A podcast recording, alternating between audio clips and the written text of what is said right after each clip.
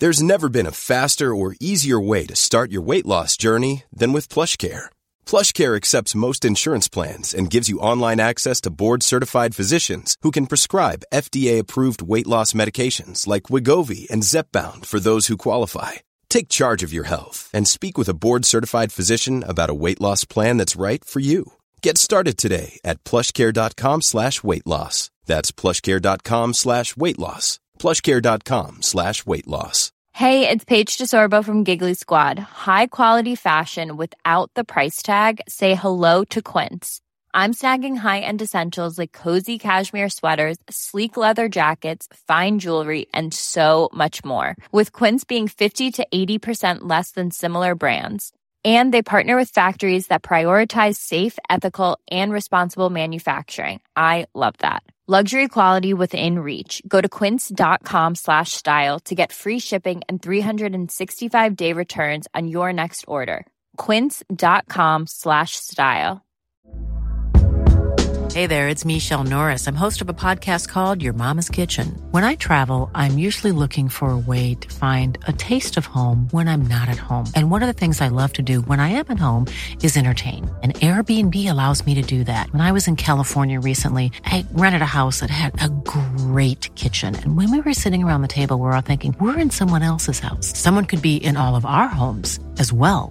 If you have a home, but you're not always at home, you have an Airbnb. Your home might be worth more than you think. Find out how much at airbnb.com/slash host.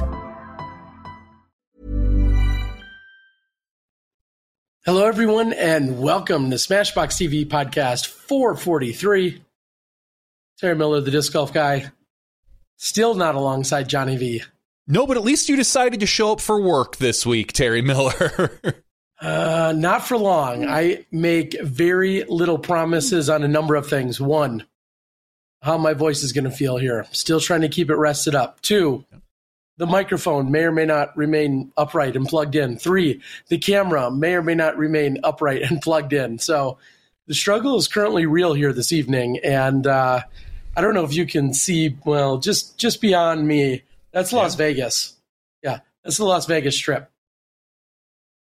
I think I hear it calling my name. Yes. So uh, I'm glad to join you for a little bit, but uh, I've got some other things I got to get done too. I don't and save my voice. Yeah, I was gonna say maybe going out in Vegas isn't the best thing for your health and your voice. Oh no, just, no, no, no! Saying. It's to find it. You know, Vegas has the music and the impersonators and the mm-hmm. shows. I, I'm going out looking for tips and oh. tricks from performers for how I can do my job better this week. Uh, oh, that's that, all mean, business. A solid, you know yes, a solid, solid reason to go out I'm, on the Vegas Strip. I'm all business all the time. So, so who, so who have you run into inside of a casino so far? Uh honestly, really no one. I, you okay. know, I, I, I got here.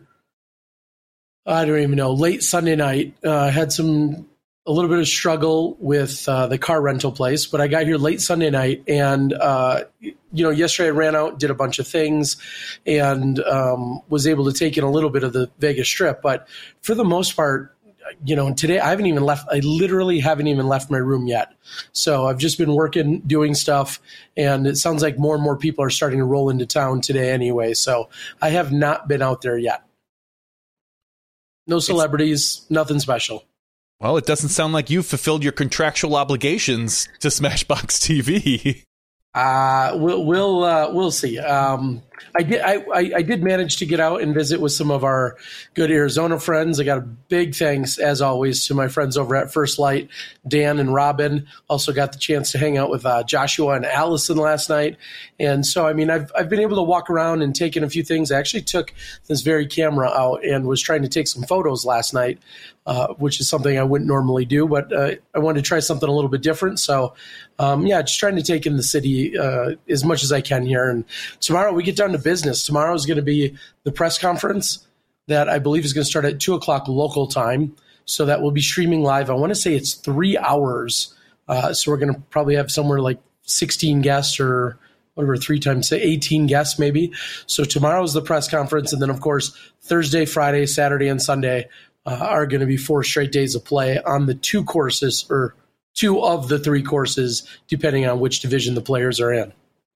All right, and you're hosting some of the press conference. Is that correct? You'll be there asking uh, questions. yeah, I, have confirmed I will be one of um, one of the people there. You know, uh, my main role this week is going to be on course reporter. As we've heard before, that in order to do your job well, you should be out there asking questions. Yeah. I, I, this is a little bit of a PSA. I'll quickly segue into the press conferences are I mean, they're of course for people like me, but they're for anyone in any form of media, disc golf media. So if you're if we're coming to a town of yours or a city of yours, or there's a tournament going on, or you write or you do video, whatever you do, if you do anything in disc golf media, mm-hmm. certainly reach out ahead of time. I don't have the exact contact right now, but you're welcome. Like I feel like a lot of people feel as if like I show up and I'm just dying to ask these questions for 10 straight minutes. And the reality is these are for anyone. And I think that's I think we can do a better job of even communicating that, which hence made me just think to bring it up that this isn't just for disc golf pro tour people, mm-hmm. myself and Brian Earhart and Zoe and and whatnot. These are f- for anyone. These are so, for anyone with a reasonable media credential. Of course, you know, I'm I'm hoping you're not just some weird, like super some geek scary, off the street. Yeah, fanboy of of uh, of Henna Blomroos, and you're gonna uh, show up and ask a bunch of you know unhinged questions. Um, but so, how engaged are, are you? yeah, exactly. So, so if you're showing up though, and and you do have any form of of disc golf media tie, uh, I'm I know there's a step or two to take, but in a perfect world, and I, again, I can't reiterate this enough, these are supposed to have four or five or 10 or 15 different reporter types that are there to get questions answered.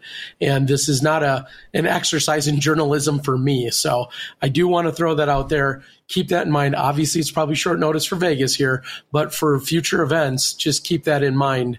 Uh, that that's really the kind of the overarching concept of the press conferences and I give you full permission to crotch kick anybody that just asked the question, "How was your off season?" Yeah, um, that's it. Know, I mean, if if it's that generic of a question, correct. Um, I, I give co- you full permission. I I have a written thing here from Jeff and Todd. Yeah, yeah, you do.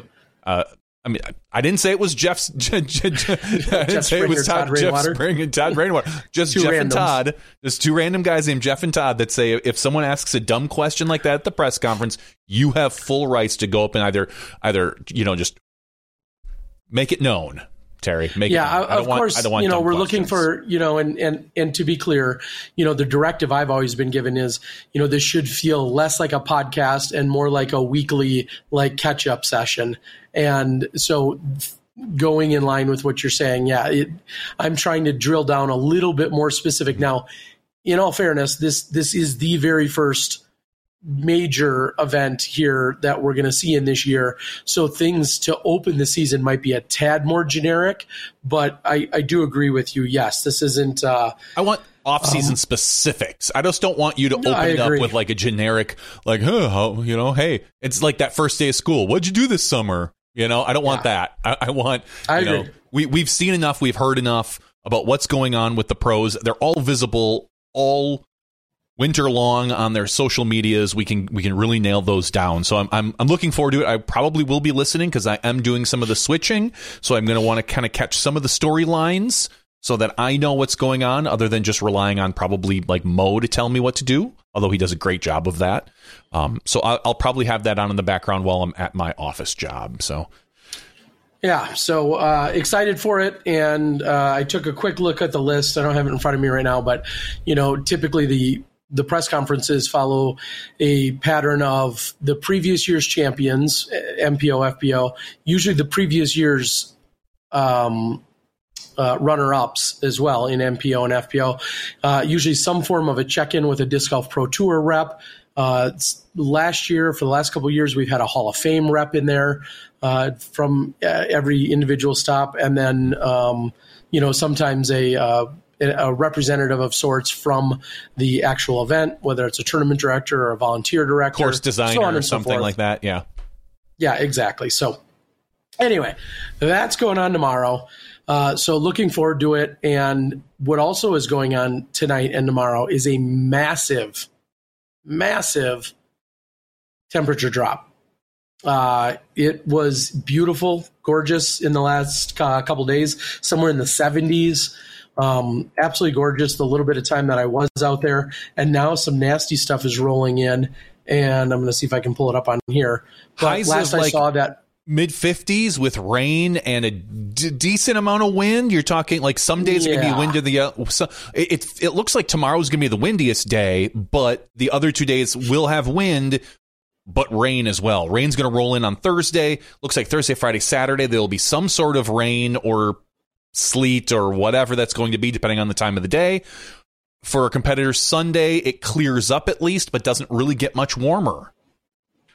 Yeah.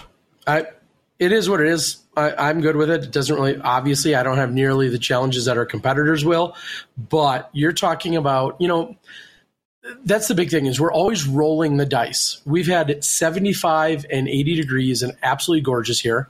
And then three or four years ago, we had snow, which is obviously on the extreme end. But usually it is super windy. Players are dealing with cracked fingers, uh, chapped fingers, and cracked fingers. Um, blisters and things like that typically happen at this event. Uh, just just dealing with constant wind. It's so dry here, of course, in the desert area and um, now that the winds are talking about picking up, I, I, think it's going to be every bit a challenge. And then, like you said, adding some precipitation. Who knows for sure which days? But needless to say, we're not kicking off uh, in bright, beautiful, calm, sunny skies. That's, I guess, that's the ultimate takeaway. Well, Wisconsin's so supposed that, to get one of the worst winter ice storms that it's seen in 50 years. So, northern Wisconsin, um, they're looking hmm. at anywhere from 10 to 20 inches of snow. Uh, middle of oh. Wisconsin, oh. obviously a little less, but down where we are towards southern Wisconsin, a wintry mix with possibly up to a half inch of just ice. So you're you're talking about ice storms here in southern Wisconsin. That may change a little bit. We're like kind of right on the border, so you're not missing much, Terry. Uh, but that's supposed to hit us on I think Thursday. Well, if it is any consolation, here's what it's, I'm going to do for you guys. It's not probably. I I tonight if if I do have to um, gather any beverages, I, will get them with no ice. Thank you. And uh, you know that's kind of my my offering, you know, to the Midwest, in which I'm missing out on. So I'll go I'll go without ice. Mm, how nice of you, Terry. I'm, nice. I'm a team player. You, that's you that's what I can say. So we actually had a All lot, right. we have a lot going on over the last week of disc golf. We let's start with We'll, we'll get to the Gannon stuff, I promise. But let's just real quick start with the competitors at the Vegas event. Um, we saw earlier uh, for the All Star event, Ricky Wysocki pulled out of the All Star event last minute, kind of had an issue with his wrist, said he was going to rest up and he's hoping to get back by Vegas. He announces yesterday that it's just not going to happen. So he's skipping Vegas. Have you had a chance to to communicate at all with him or or have you heard anything more about this? Cuz no Ricky, no Tattar, no Paige Pierce this week. That's three of the biggest names in our sport. Yeah, I think Statmando released a tweet saying that this is only the the fourth time in recent history that our number one and number two players will both not be at a, an Elite Series event or a major. Um, and then they went on to list, I think, 2016 Silver Cup, uh, a DGLO, and maybe a Delaware event. So this will only be the fourth time uh, that we're not seeing both the number one and uh, number one FPO and MPO players at an event. Uh, so let, let's back up a little bit. Yes, Ricky dealing with the wrist last week. Uh, you know, we saw Corey step in. We saw, um, uh, you know, all that unfold. Ricky then down there for the final day. That was all kind of fun uh, and great to have him there. I did send him a message. Uh, it was yesterday morning that he released a message saying, "Hey, I'm officially pulling out of Vegas." I, I, thought at that point he said he was going to be trying to gear up for Memorial, but he said, I'm officially pulling out of Vegas. The risk just isn't where I want it to be. And then I did reach out to him personally, and he confirmed that as of right now, he's not planning on, of course, this weekend or the Memorial next week, which is taking place in in the Phoenix area where he now lives. And at one point, he was on the registration list. That's that's why I bring that up.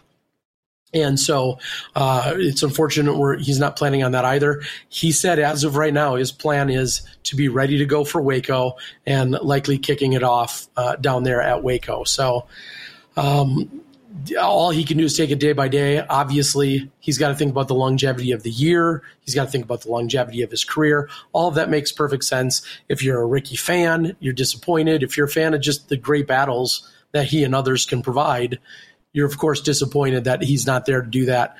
I, I'm never one to second guess. I'm never ever going to second guess when someone says uh, they have an injury and this is how they want to deal with it. So disappointing for certain fans, of course, um, but hopefully he's good to go by Waco. And I think the big, much more significant overarching question is if this is Lyme, which it sounds like it's related to will we just will Ricky be dealing with a potential Lyme flare up the rest of his life, the rest yeah. of his playing career, and more more crazy than that, or specifically to add on to that is what happens when this is Worlds Week, USDGC week, or any other major. You don't want to miss an Elite Series event. You definitely don't want to miss a major. But I don't, and clearly we don't exactly know how bad his wrist is swollen right now. Let's just make the assumption it is a Lyme flare up of some sort. Um, yes, he's probably going to be dealing with this for his entire life unless medical technology turns around and has some sort of whatever. But I bet that if this were Worlds, or maybe like a European Open or, or maybe a USDGC, that he tries to play through it. That would be my guess depending on how bad it is. Now, if it's if it's just a little swollen and he doesn't feel like he's going to injure it any further, I bet you he plays through it. I mean, if it's truly not usable, then he, there's nothing he can do about it, and we just have to hope that Ricky can, like we said, get better for Waco because this will probably be something he's dealing with for his entire life. I mean, and and we can only, like I said, we can only hope that things get better for him um, as as things goes on as things go on because I know he's very serious about his health, about his fitness and his nutrition, and he's done a lot to help. I think uh, suppress a lot of the stuff that you know could happen. But we saw this with you know Johnny McRae a couple years back, where he ran into the same thing. He just he had to pull out of events, and then you know it's it's going to be a, a lifetime of maintenance. I feel at this point. Yeah, I mean, and and the crazy thing is, like Ricky is, I feel like one of the most conscious and um, you know serious when it comes to maintaining his body and his health and fitness. Um, not that others aren't clearly, but I mean Ricky is way up on the top of that list as well as taking it so very seriously. And to think that he could be sidelined any given weekend or week or month with a Lyme flare up is is obviously very disheartening, and uh, all he can do is you know hope to find ways to reduce that inflammation and deal with it. So. Of course, we wish him the best. Like I said, I exchanged a few texts. There's nothing secret in there that he just said. Um, you know, he's he's hoping to be back for Waco. So um, we wish him the best in in that regard. So, um, and then no Kristin Tattar, not really as surprising you know, to come over here to, uh, you know, play in what conditions could be a flip of a coin and to extend it to have the All Star break or the All Star weekend and then Vegas and then maybe or maybe not play the Memorial and then go down to Texas. Like, I can understand, you know, and, and I, I think you're finding a similar mentality out of uh, honestly quite a few players. But Paige Pierce is another one of those. There's just a lot of people that feel like, coming out to Vegas to then kind of backtrack to Texas is something that's not worth it to them.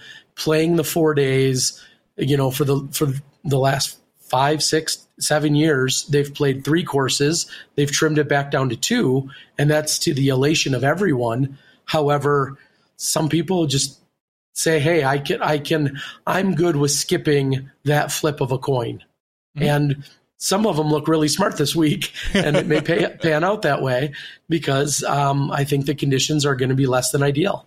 Yeah, they're going to be kicked back on their couch watching DGN and laughing at these players in their raincoats and trying to stay warm with their umbrellas blowing all over the course. Um, I, I, guarantee you, Chris Dickerson right now is not regretting his decision. Probably neither is Paige Pierce. I saw an Instagram post of hers where she had. Uh, it actually kind of scared me the way she she was wielding a like a, a mallet or a hammer, mallet like a sledgehammer type, like a yeah. mini sledge uh, onto a, a bathroom floor as she was doing some remodeling. And all I kept, and she was wearing safety goggles and whatnot. But all I kept thinking is like, yeah, like I, I get it. You can't you can't baby yourself, and that's something that I would be doing as well. You know, if I were in her position. But you just think like, ugh, just takes one one one slip of that uh, that mallet, and there goes a toe, or you know, a, a wrist is hurt because she's you know cr- cracking uh, tile on the floor. But you're right. I think that this event it has been a 50-50 flip with weather, and a lot of players specifically our top players because they can afford to kind of skip an event or two or three these days, not only in player of the year standings, which we'll again talk about that a little bit later with the PDGA, but the Elite Series drops X amount of events every year. So you you only take the certain amount. So this is just one that a lot of people right now feel they can kind of step away from, and it's very similar to what we see along the uh, the West Coast swing at times too. The OTB up to Portland now it's going to be a little different this year because we've got Elite Series Plus, so those are those points are going to be amplified, and it's going to be a little bit more difficult to miss those, which I think is kind of part of the point as to why they made that one an Elite Series Plus. But I, I think it's a little unfortunate that everybody gets all amped up for this first event of the year and you don't have the full complement of players. Like it's just you kind of want, and I understand. I don't blame anyone for skipping, but as a fan, you want everyone to be there. You want to see every single one of the top 30 players competing this weekend. And while we still have, you know, uh, pretty much all but two of the top men playing, which is just Ricky now and, and Dickerson, and we have two of the top three women not playing, it's, I mean, this is a wide open event. It's going to be fun to watch. Yeah. And uh, I just looked it up. It is from Las Vegas to Waco, assuming you're, I'm going to say, assuming you're in a car, not an RV, which obviously moves much slower. Straight shot, Vegas to Waco, 18 hours and 59 minutes. We'll call it 19 hours. 19 hours. And so I, I think a lot of players, depending on where they're coming from, don't want to drive all the way out to here and then turn around and then ultimately have a 19, 19 hours. That's now granted they have two weeks to do it, but that's one of their longer, you know, in between hauls for the year. And uh, and Zach Melton, Macy Valadiaz, they flew out here. Tons of competitors are just simply flying out here, and then you know we'll we'll get their bearings and then show up in Waco. And it helps Again, that Vegas has like the, the cheapest flights because they want anyone out there anyway. So usually sure. the flights to Vegas are the cheapest you're going to see all season and this kind of being I mean, I wouldn't say it's an off season for Vegas. I don't even know if they really have an off season, but this is well, no, yeah. I mean, they but, they have races and yeah. some other things going on. I mean, it, obviously they've got mm-hmm. unlimited conferences and whatnot. Stuff can get busy and or can get very pricey. Excuse me, depending on what you're doing here, but nonetheless, uh, I think that 19 hours. That I think that is like if if weather and multiple courses is is you know, point A uh, or point one, then, you know, the 19 hours to Waco is like 1A or whatever they want to say. Um, I, fair or not, I think that has a lot to do with it. So, um, and just waiting two weeks because you're kind of getting bang for your buck, right? You're you're skipping this event. You're not playing for four days, and then you're not playing all the way until like March 9th or 10th. Like that's a long time from now to actually get started instead. So, all right, enough, to, enough hounding on that. No, I was going to say you have to wonder if um, this is going to alter the future of the Pro Tour, the actual tour schedule. Are, you know, will Vegas be pushed back a week or two? Are we going to see, you know, some shifts? Will the will the turn will the, the season start in like a Texas or a Florida? And you know, I'm technically the season already started in Florida. It just happened in yeah. November, but you, you get my point. So yes, we can we can stop har- stop harping on this particular um, subject right now and maybe move on to uh, let's real quickly talk about PDGA. Um, they they today announced new criteria for Player of the Year. They they've been tweaking it almost every year for the last three to four years. Um, this last season, there was a big uproar over, and we've already we discussed this in a previous episode. You can go back over who won the FPO Player of the Year, and that w- that it was Paige Pierce and not Kristin Tattar because Tattar missed some events. Well, this year the PDGA has now changed the criteria for Player of the Year, and what it looks like is it's a much top heavier um, weighting for majors and elite series. So your majors, your winner gets 100 points. And then I believe it drops down for second place to 65, whereas of last year it was 100 and then 80 points. Um, for that's for majors. For elite series, it go. Uh, I'm not 100 percent sure, but I think it goes like 100 and then 80 or 85 or something no, it before. Goes, it goes 60, 40, 30, and now 60, it goes 60, 45, 40. 60, 45, no, it 30. used to go 60, 45, 40, and now it goes 60, 40, 30. Okay. So, and the the big thing about this, I mean, I think that's that's obviously a, a big portion of it, but also they are now only including 10 Elite Series events in their uh, formula, which I don't think they dropped any last year. You're still counting every okay. major, but they're only counting 10 elite series so you can only rack up so someone like you know if you if you want to dig into the conspiracy theories here the pdga looked at what happened last year with kristin Tattar missing some time and her being penalized for that and looked at and said nah that's not a good idea. Or if you really want to go down the conspiracy rabbit hole terry this is a good one right here. Terry are you ready? You sitting down?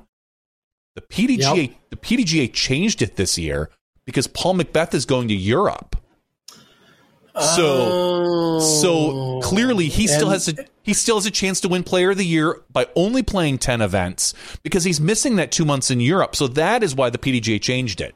I mean, if you want to go down the, the, the, real deep conspiracy rabbit hole, that's where it is.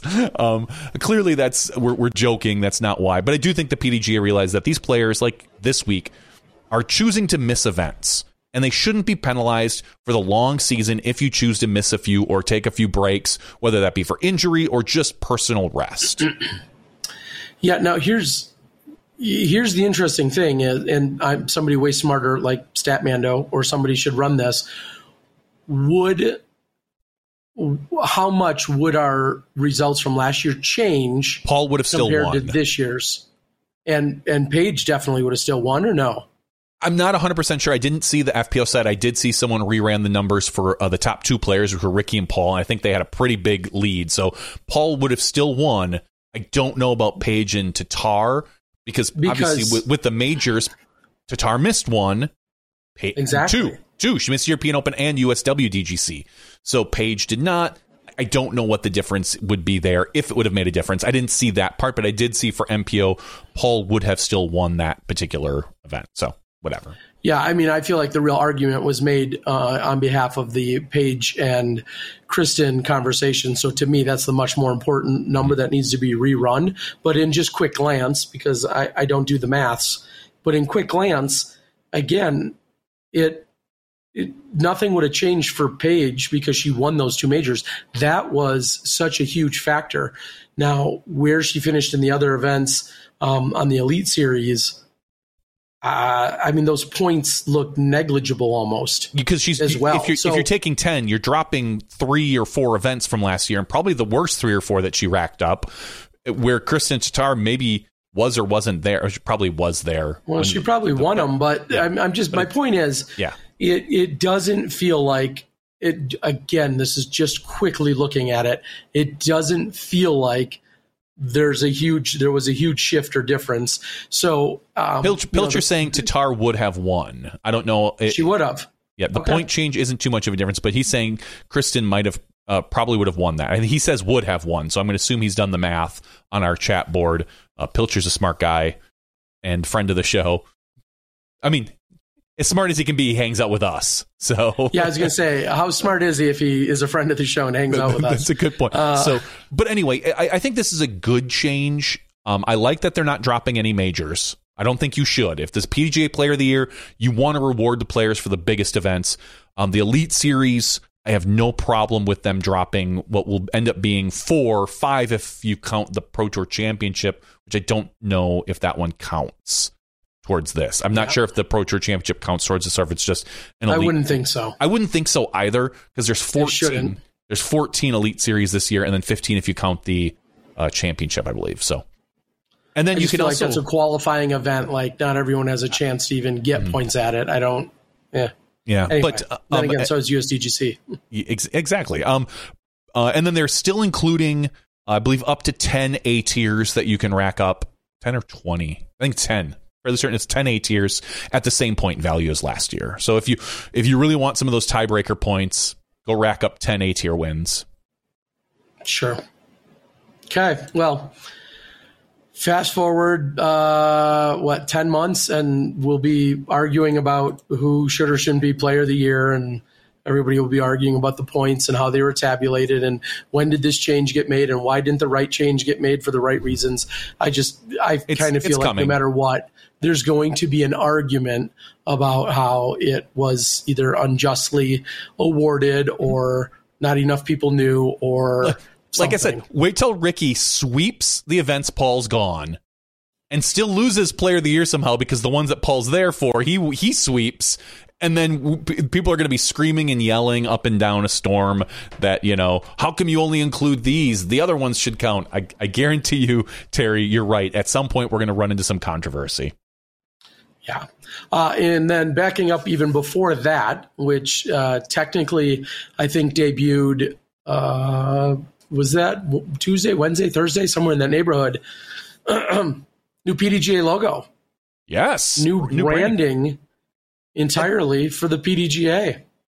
Yeah, I think the thing that surprised me most about it was it, it was all done in house. Like I would have thought that the I mean the way they made it sound, according to some of the things I saw, was that even the logo was designed in house. Mm which I, I I was I would have I would be shocked, not shocked. I'd be surprised if that were the case that the the logo is internal to the company. That someone inside our sport has that type of skill because it's a nice logo. I like it. I think it's better than what we saw, than what we had before with the the the, the kind of dated outline of the male player putting into the basket right previous to the PDGA. I think we're we're past that. Where you know we're a a, a, a, a multi-gender sport, and I, I think I think that uh, this new PDGA logo is nice. I mean, it's pretty simple. It's got the PDGA, the D and the G are together. There's a nice little arc through it that kind of represents, you know, depending on what you want to call it. I looked at it and saw a disc right away, but if you read into the PDGA's thing, they're talking about New Horizons or the Earth's, you know, uh, profile. However, however you want to, you know, try to convince me of what it is, but uh, uh, and I really just I don't appreciate them, um, you know, cramming down the whole round Earth theory either. Though no, Terry, Terry, it could be the flat Earth tipped up on its side. Are we all agreeing that the flat Earth is still a circle? Uh, I, don't, I, don't, I don't know enough about the flat Earth mentality. I'm gonna have because, to look into it. Because if it's a flat Earth and it's still a circle, you can tip it up and it still makes that profile. But if it's like a flat Earth and it's a rectangle or a square, or I don't know, Terry. Uh, Terry, I want you to do a deep dive tonight through YouTube and find out what shape the flat Earth is. Excuse me. Yeah, I'll. Uh, I'll take a look into that. So, other than them cramming that stupid round sphere-like uh, ball Earth theory down our throat with that whole horizon thing. Other than that, um, yeah, I think it looks great. Um, you know, obviously, it's just it's so much more modern as, and then it's got a lot of the advantages to it. Like you said, it doesn't necessarily represent a male or a female uh, in there. It uh, you know it has stuck with the, pretty much the same color scheme. Um, I, I, I do like it. I'm I'm just going to say that outward. I do like it. I do worry that it's a it's almost a little too modern in in the sense that it it it feels like almost any organization that happened to be PDGA, like if they if they went out to a graphics program, could have come up with it as well. So you're saying I, I, I don't know.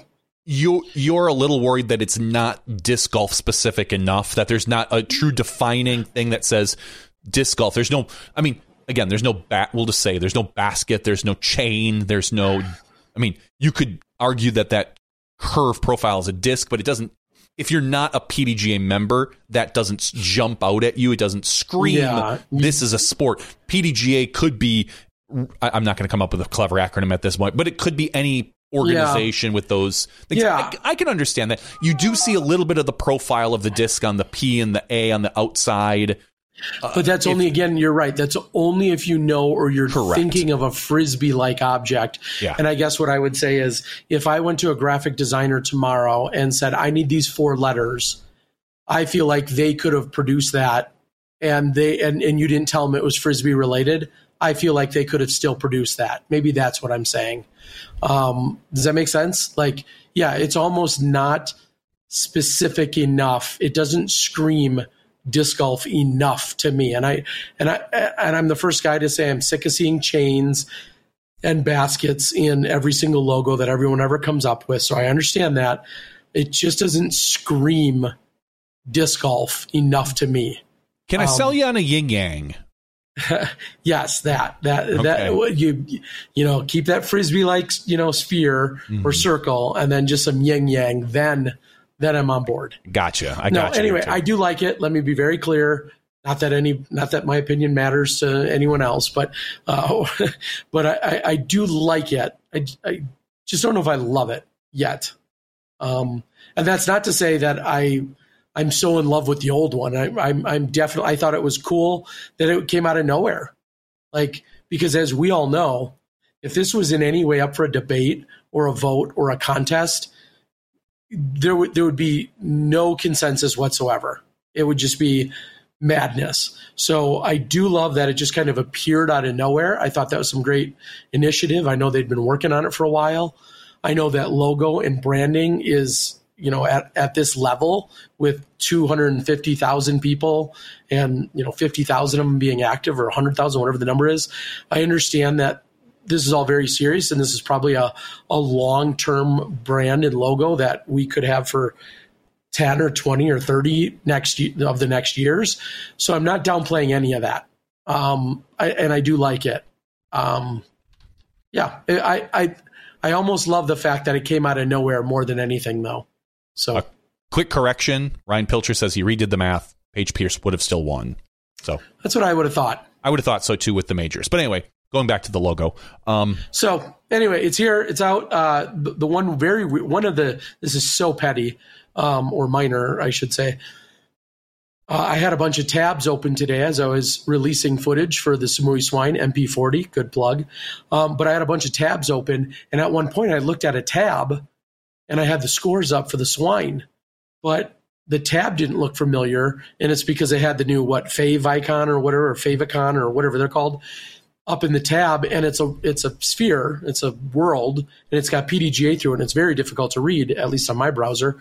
But just even getting used to that uh, is, was something that was a little weird for me because like right now i have you know a youtube tab and a facebook tab and a udisc tab up look at, and they're all very obvious. Um, pdga little tiny icon uh, just looks different. So do you want to see something Tara? I'm looking at my. Uh, I just no. opened up a tab on my screen here. Or I, I just opened a tab that I had since last week. We can. Oh, see.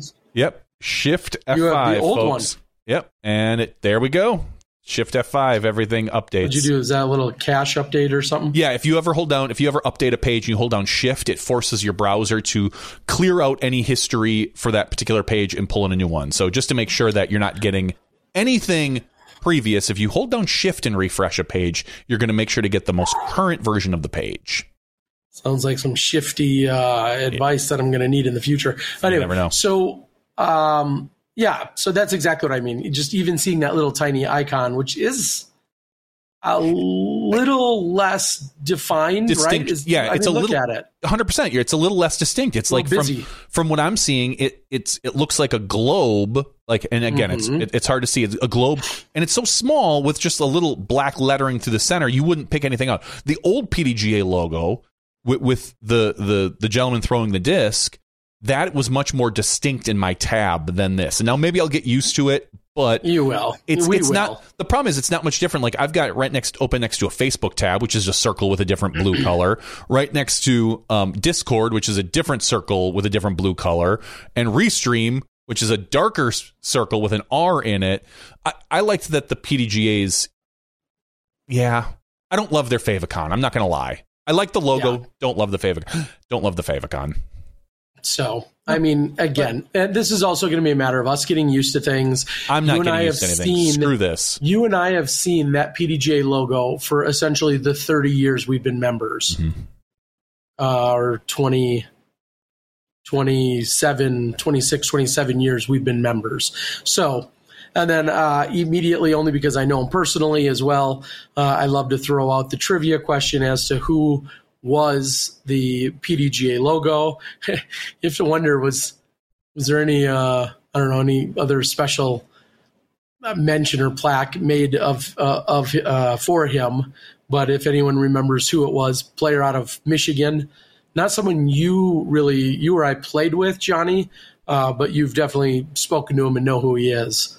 Um, but he's a player out of Michigan that uh, is is the PDGA number in the I want to say the 3500s. Um, and it's not, and I think maybe the funniest part of that trivia question is unless you like, unless you basically know or you're from Michigan, you, you wouldn't guess the person. I think that has always kind of been interesting because I feel like that's kind of like my logo. Everybody assumes that the disc golf guy logo is me and it's not. And unless you already know the person or you're from Wisconsin, you have no idea who my logo is, but it's not me. Similar to the PDGA logo. Uh, Jeff, no, it's not you. anyway, you, you, you ready, Johnny? You don't know the name, do you? Right? Unless I don't. Google it. I don't know the name. I I literally just googled yeah. it to to look. Yeah, Ken, so. Ken Ken Gill. Gill. Yeah, Ken Gill out of Michigan. So anyway, all right, so uh, congrats to them, to the PDGA, to all of us. I guess, like I said, you and I are PDGA members of of twenty five plus years already, and um, I I'm good with it. So uh, let's move on to uh, the industry conference real quick. I know I know that's that's kind of was part of the industry conference that jumped out for me. I'm going to give a quick high level overview of it that uh, I, I had arrived on Wednesday mid morning. Uh, big shout out to Eric who gave me a ride. Actually, I just posted in the Arizona group saying, "Hey, I'm actually flying into Phoenix. I know it's an hour and a half drive. Is anybody going down that direction?" And a couple people reached out, and ultimately, I made a new friend in Eric. Thank you very much. I appreciate it. Uh, he gave me a ride. Our our conversation was a little limited, again due to the early goings of my voice, and um, beautiful resort absolutely, you know, just this amazing, uh, just that resort for us to be at for the Disc Golf Pro Tour All Star Weekend. The Disc Golf Pro Tour staff had been there for a few days prior, which the staff I think is eclipsed 45 full time or part time staff members. And that doesn't include you or me or dozens of other contracted people. Cameramen, so, things like that. Yeah. Uh, some of the cameramen, some are full time with the Pro Tour, some are contracted. It's just insane. And so I know there was a lot of training, a lot of getting to know people, a lot of new people that were uh, also there as part of that. And then, of course, media prepping for not only the season, but also for our players and some training and all that that was taking place. So Wednesday, there was an opening uh, dinner and uh, a speech by Steve Dodge. Uh, Wednesday night, I pretty much crashed immediately. Uh, Thursday, we were there was uh, a breakfast that was provided, and then there were a couple of breakout sessions uh, that people could go to, uh, ranging from uh, IP, intellectual property concerns and conversations, to course design, which was a very popular one, disc golf sales and regional, and also disc golf sales and marketing in terms of national levels. Uh, there was a media panel in which I was asked to be part of, along with Jonathan Gomez and Charlie Eisenhood. So they had all these different sessions uh, that were taking place in both the morning and the afternoon. And then in the afternoon, on late afternoon on Thursday, right around when I had to leave, there was a scramble in which people could sign up, play in the scramble. And then uh, that evening, I think everyone was on their own. And then on uh, Friday, there was a Paul McBeth Foundation fundraiser breakfast, and then maybe another session or two along with a speech or two. I think Andrew Zimmern gave uh, Zimmern gave the keynote to kind of close things out on Friday. And then obviously it rolled right into the All Star weekend, which was Friday afternoon, Saturday, and Sunday. So uh, Thursday, essentially right when my session was done with the media perspective, uh, I basically flew out of Tucson to then head up to Bend, where I was in Bend uh, Friday, Saturday, and Sunday, uh, of course, before coming here to Vegas. So it's been crazy trying to keep up, quite honestly, with everything that's going on, but some pretty damn cool stuff taking place. And, and having the first ever disc golf industry conference was awesome to see. And I think even more so, I'm excited to hear kind of the the official response to it that the Disc Golf Pro Tour hopefully collected, and I want to know what what really was learned in terms of what people liked or disliked. And none of this is really my business, other than you know I had an experience, and I'm curious to know what others, uh, you know, what the Pro Tour will look to learn from it and then presumably improve upon, and how they'll develop it and make it bigger and stronger in years to come. Um, but it was it was definitely very cool to be at. Well, and Ray brings up a question that I have the exact same question I was going to bring up is for your particular area in the media uh, conference portion of it with you and Jonathan and Charlie Eisenhood. One, how many people would you say attended your your conference, your session? And what exactly did you talk about? Like, what were the questions are being asked about you? Because as we know, you have a unique spot with being in live and post. Charlie, commentator and media, but doesn't really do, you know, I guess what type of media? He doesn't do post production. He does news, informational media for the most part. And then Jonathan Gomez, who has built the biggest, you know, post production machine uh, that disc golf has ever known. So what what type of information was asked of you at these type of events, at this type of conference? Yeah, yeah um, I received essentially an outline a day before I was supposed to talk, and uh, it was pretty straightforward and simple of what was being requested of us. Jeff Spring was kind of our our coordinator for the media panel uh, over the we'll say over the three of us, um, and uh, essentially we had all had the same outline, which was give us a, a brief history of your involvement in disc golf and disc golf media talk a little bit about the how you weathered the pandemic and what that means, and then what's in the future. And I and I haven't even said this to Jeff yet. Uh, I, I, was meaning to send an email. I would redo it if I could, uh, and I say that because I definitely would have given a little less specifics to my my background, and there's just a lot of other points I would have touched on. Obviously, I talked about me getting into disc golf as as asked, like our origins, and then like you said, I I I very quickly, I had 15 minutes.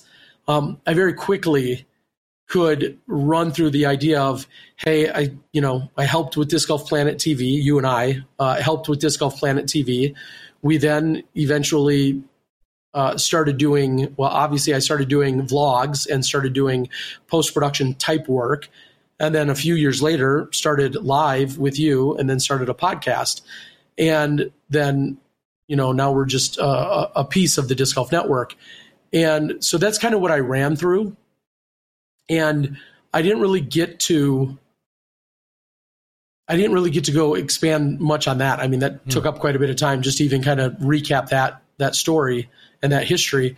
Uh, one of the things i made very clear that i just out, outwardly said is you know a lot of people think that i'm all live and no post or that I'm all about live and think live's going to replace post. And I obviously couldn't disagree with that more.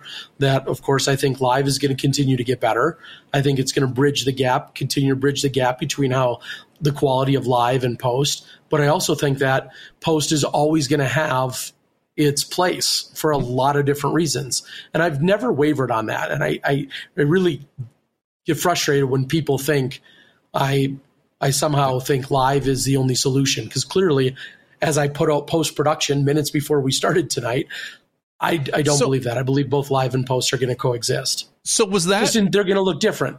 Was, was that the main crux of your guys' session? Was just like the three yeah. of you and your and like how you the three of you got into disc golf in the history? Because to me, and granted, I know most of the stories, but those stories aren't. Mm-mm. I don't know. I don't want to say like revelatory. Like, I, if I'm going to that convention, I want to know maybe what the future lies, but also how, how do I get into this? Is that the type of I guess it depends on the clientele that are there for what they're there for. Why do they sign yeah. up? Do they, want to know your history, Charlie's history, Jonathan's history? These are all things that have been put out in the different media things for the last 10 years. We all know, most of us who are in the industry know how everyone kind of got started. I, I, would, I don't know. I, I don't necessarily, well, and mean, granted, I wasn't there. I, I, I just, it just doesn't feel worth it. Um, yeah, I, I do feel like it, it, there is some value, and I, I totally can understand where you're coming from, and I don't entirely disagree. There is some value in, I think, talking a little bit about our origin, talking about the idea that obviously someone like me filming countless events literally for years, making negative dollars uh, for many years because tournament directors didn't even dare think to pay us, nor did we really necessarily think to ask for money. And then to see to see tournaments now, like your tournament almost doesn't matter if there's not coverage, right, of some capacity. And um, so I think that it is there is something to be learned from those origin stories, and um, you know the fact that live has come from where it has, uh, in the fact that we didn't start live and that Disc Golf Planet, you know, I, I, I was very blunt. You know, we we saw the money Disc Golf Planet was spending and we needed to spend to put on a show on any given weekend, and it was mind numbing. And the fact that you and I were able to, albeit not perfectly by any means, but we're be, basically be able to quickly we're able to build a better mousetrap, so to speak, and to do it for a fraction of the budget, along with a lot of stupid mistakes, but do it on a fraction of the budget. Um, I, I, do think there's something to be learned there and a little bit of a story to be told there. Oh yeah, without just thinking we need a pat on the back because uh, clearly that's not what it was about. But uh, there are things that I wish I, I, would have elaborated a little bit more on. Again, 15 minutes is also a very short, short time, time, frame when you're talking about this, and no surprise, uh, you know, I told my story. I, I had to go first. Jonathan told his story and and what he's looking forward to and then Charlie came in with, um, believe it or not, a more polished, slightly different perspective. And and one of the biggest takeaways from when Charlie was speaking, he was talking about how the need for independent journalism.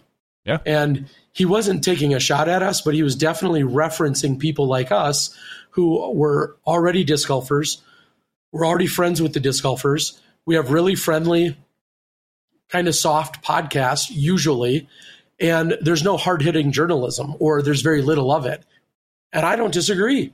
Mm-hmm. I couldn't disagree. Like, I totally agree with him. And so when someone like a Charlie, who wasn't a big inside disc golfer, comes in as Ultiworld and sees the need and then seizes it, sees it, and then seizes the opportunity, I, I love it. Which, I think it's great. Which is funny. So, I think we're going down a rabbit hole a little bit here, but I feel now that Charlie's in a different position.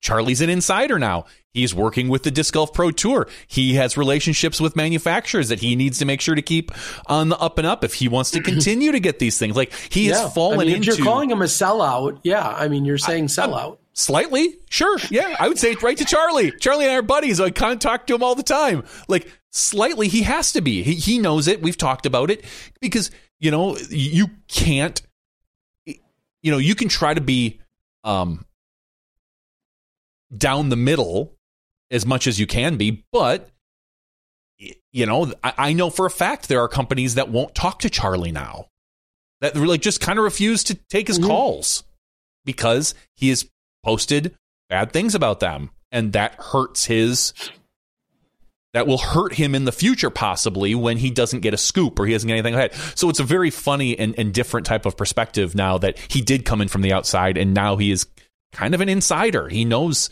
you know, he's the one that you know we'll talk about the story that he that Ultiworld kind of broke in a few moments here about Gannon Buhr. But it's it's really interesting to uh, to see some of these things. Uh, I, yeah. Yeah. One you, of the things that I love too is, of course, Charlie writes. You know, and I, it's funny because I said in my, you know, story, I'm like, blogging with a B, blogging was a big deal in 2010. Everybody was attempting it, and God bless them. And I remember saying to you and others, like, I'm not going to blog. I don't write. I'm not a writer. I'll, I'll get in front of my little $99 camera and I'll just talk for a few minutes. We'll see how this goes. Well, he said he was into blogging and he is a writer and he does have a background in in the stuff that he talks about. So, um, you know, he just and even Jonathan came from cut from a very different cloth. Jonathan had worked in a newsroom and and worked uh, you know with cameras and camera equipment and technology of that kind, none of which I had done.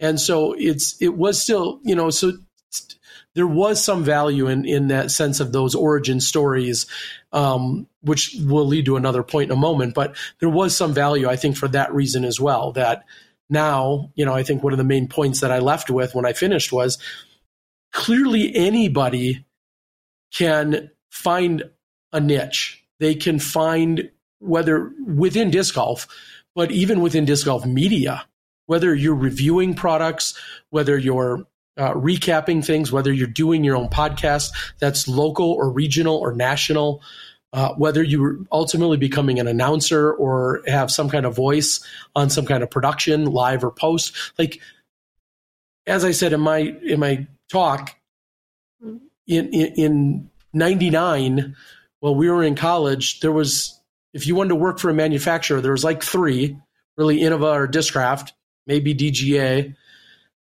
and you probably were getting an entry level job, maybe packing boxes. Like they they didn't have huge marketing uh, budgets. Media, they didn't, they didn't have, have, a marketing media. or a media department. There was no social and media. Now, and now you don't have to go work just for a manufacturer. Is the point? You could start your own. You could do a million things on your own. And um, to me, I think that was all part of the evolution of the media and where we're at. And I thought it was really interesting. So um, it it was it was a really cool. I, I, again, I appreciate the the privilege and the thought to even be there in any capacity. Uh, I loved seeing the conference itself happen, and I'm excited to see what the pro tour, Todd, Jeff, everyone on staff, Zach, who Zach and Christine, who largely organized it. I'm excited to see what everybody says uh, in, in terms of the response about and and if it was valuable. I mean, people were there looking for jobs. People were there to learn more about something maybe they're already doing. It was really interesting to see the the clientele of people that were there. And some people are just there to network. Maybe they didn't necessarily need a job, but they were to network with other people to share or show off their skills mm-hmm. or let people know of their of their you know of their products or skills. It was um, it was everything in that sense that it should have been, and I'm looking forward to how it's going to grow and expand. And and if that's the right time of year, is it always make sense to do it right before All Star Weekend? Uh, is that always the best location? You know, all those types of things. So. Uh, maybe someday I'll, I'll, have a more in-depth uh, conversation uh, when I'm feeling better. Maybe we'll I'll break it down in a in a uh, whatever those things are drop zone. But you can, uh, you can write a blog. It, you can write a blog about yeah, it. I'll, I'll, I'll, write a video blog about it to recap it. Uh, long and a, short of it, it was great. There's a funny inside joke. The other day, I was looking, I was going through old versions of uh, Fantasy DG and Skip Ace on the Wayback Machine, and I oh, found yeah. I found one from Skip Ace from like 2005 or six or something, or maybe it was a little after that. Basically, it had said that uh, Skip Ace, and the, again another inside joke. Uh, the central location for all things disc golf on the internet, which I I got a chuckle out of because it's something that Terry and I always make fun of back in the early aughts, so to speak. Every website wanted to be the central location for all things disc golf that you would go to on the web because everybody thought that they were going to have the one website that had reviews and news and all this stuff. And then obviously we've just spidered out from there, and no, there is no well, central site. Which I I, well, so and, I was and, going back and I laughed at that even funnier, there was in fact a website called All Things Disc Golf mm-hmm. at one point, allthingsdiscgolf.com. So, uh, yeah, thinking you're going to be able to be the the only central hub for all disc golf news is obviously crazy. And then I I think back to 2014 or 15 somewhere in that neighborhood and and somebody really pounding on me that uh, Reddit was the only significant place to ever find disc golf information and news. And albeit Reddit can be useful, I still to this day find it not useful. um, um, but I, I, yeah, it, there's yeah. no there's no central spot. No, I'm a redditor, and I I understand that like disc golf Reddit is a great location for a few things. One, the memes. Holy moly, Terry! This week was phenomenal. It, it it it rivaled some of the better weeks for some of the memes that were out there. But also, the the nice thing is that Reddit is user g- content generated. So if there is something that breaks somewhere else, it's brought in there. So I do feel it is a good central location for information. Not all the information is good because it is user created. So you do have a lot of speculation and things like that. But I mean, the, the the one thing I'll say about that is, like you said, I can agree with everything you just said. I also have gone out there and I occasionally will lurk around and I'll see some of the threads and it's just truly some of the dumbest shit I've ever seen in my life. Oh yeah, and and, I mean, and like the rest of the internet, it is it is not it is not uh, uh, any different. But like the rest of the internet, people that think they know what they're talking about, that claim they know what they're talking about, can very much act like they know what they're talking about, and couldn't be any more just absolutely dead nuts wrong. Uh, but but you know, post with such conviction, and then I think, okay, well, no, I mean, until this stuff gets vetted, no, this this this is no more uh, useful than I think any other place where you're going to look for disc golf information in that sense. So, ever catch yourself eating the same flavorless dinner three days in a row, dreaming of something better? Well, HelloFresh is your guilt-free dream come true, baby. It's me, Keke Palmer. Let's wake up those taste buds with hot, juicy pecan crusted chicken or garlic butter shrimp scampi. Mm. Hello Fresh. Stop dreaming of all the delicious possibilities and dig in at HelloFresh.com. Let's get this dinner party started.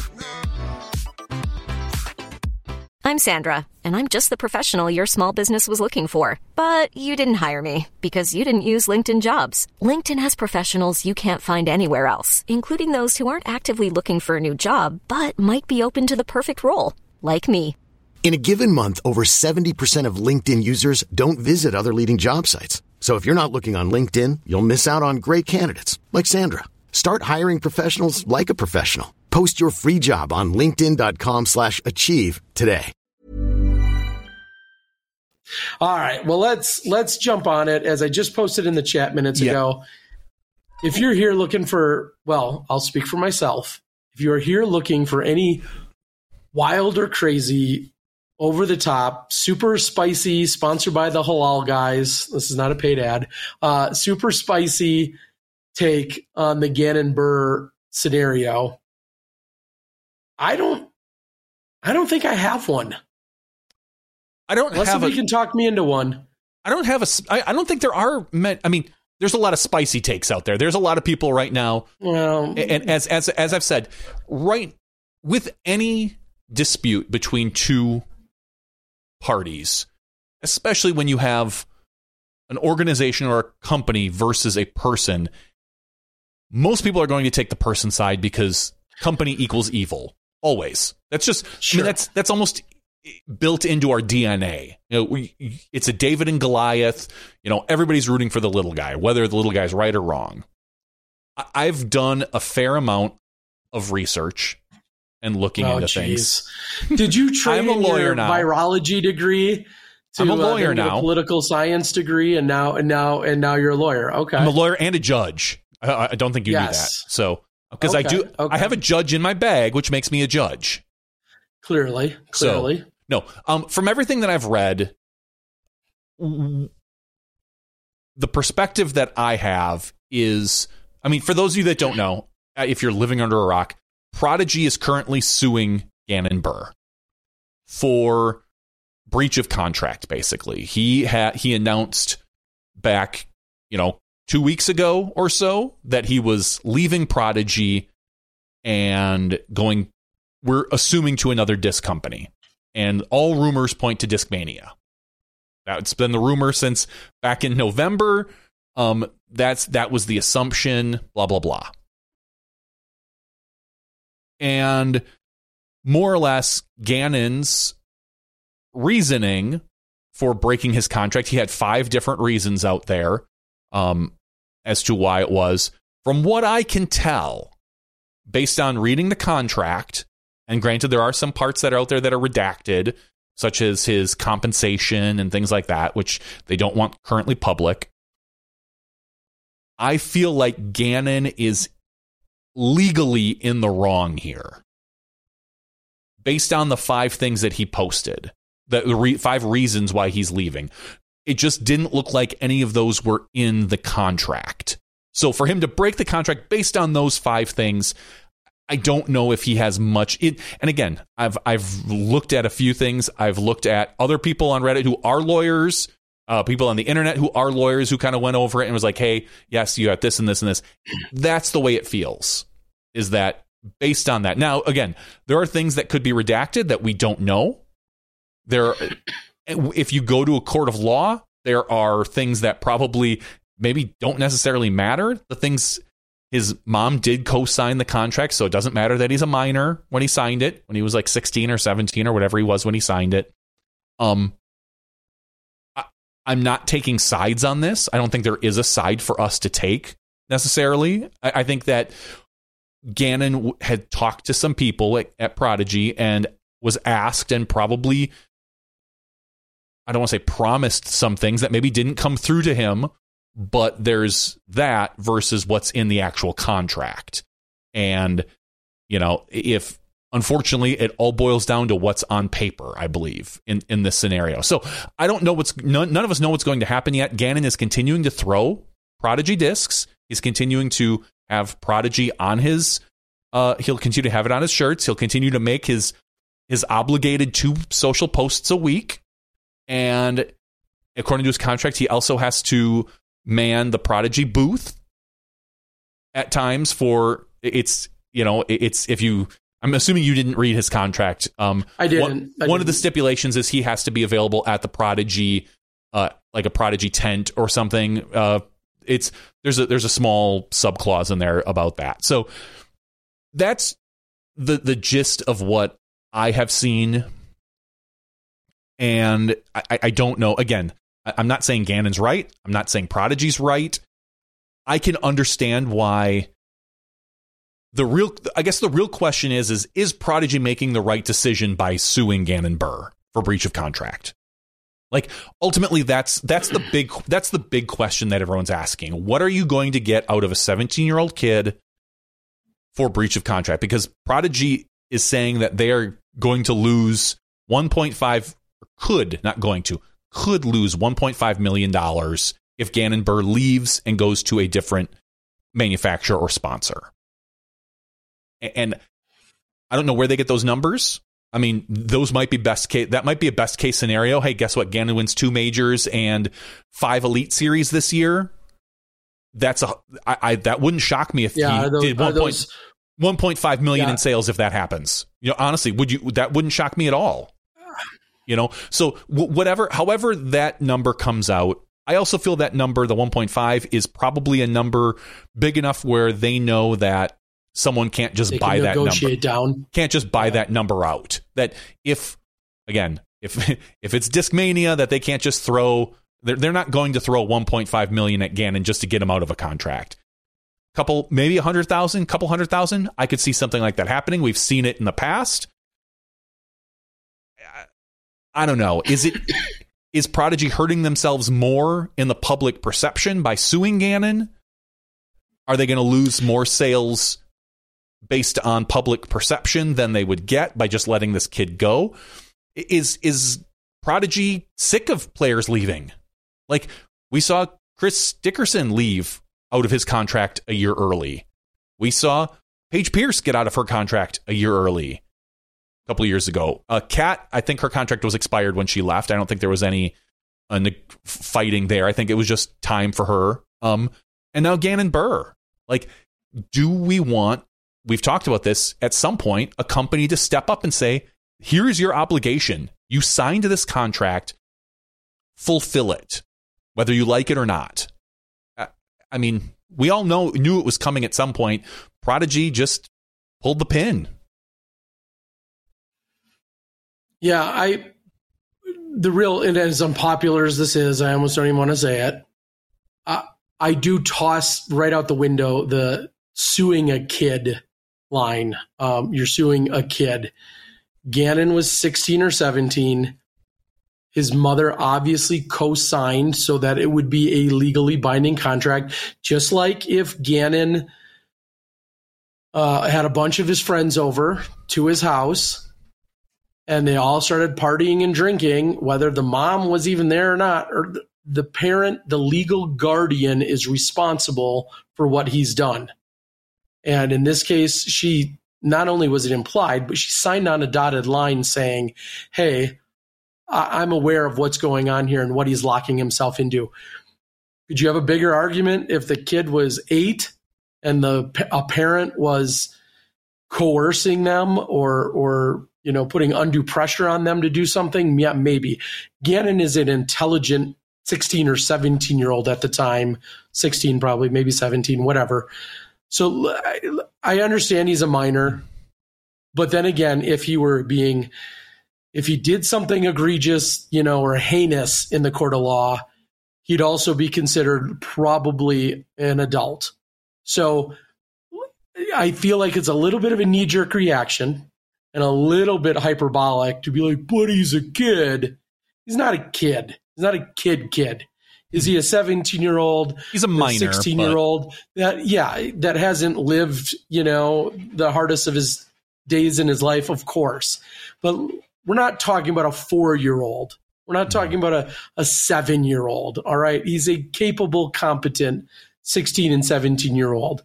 So I, I do and again, I know that's going to be unpopular with some people, and I'm not just saying like, okay, well, yeah, you know, d- done and shut, but they clearly had his mom sign for a reason mm. so that there would be some binding, and we all did stupid things and or had you know that that was the big thing. If you're old enough like you and I Johnny that right? That was the big deal. You'd signed up for BMG Music or Columbia Music Club.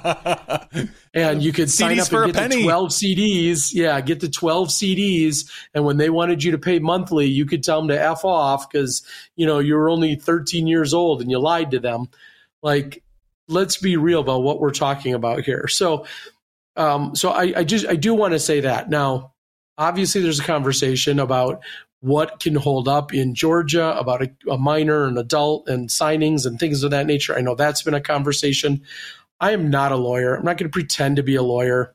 I will. Um, yeah, you can. You can do that for us. But uh, I, I, I do want to say that that he is he is he is a minor, but he's also not you know mm. an idiot four year old or a misled four year old or a coerced. Mm-hmm.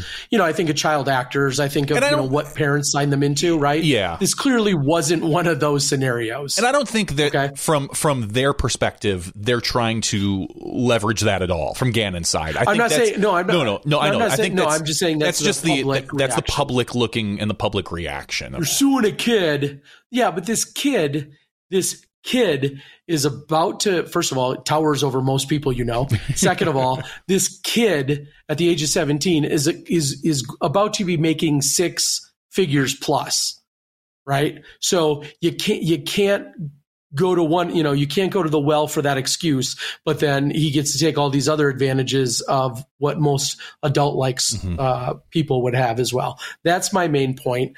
Uh, so I, I, I, to me, that's worth putting out there.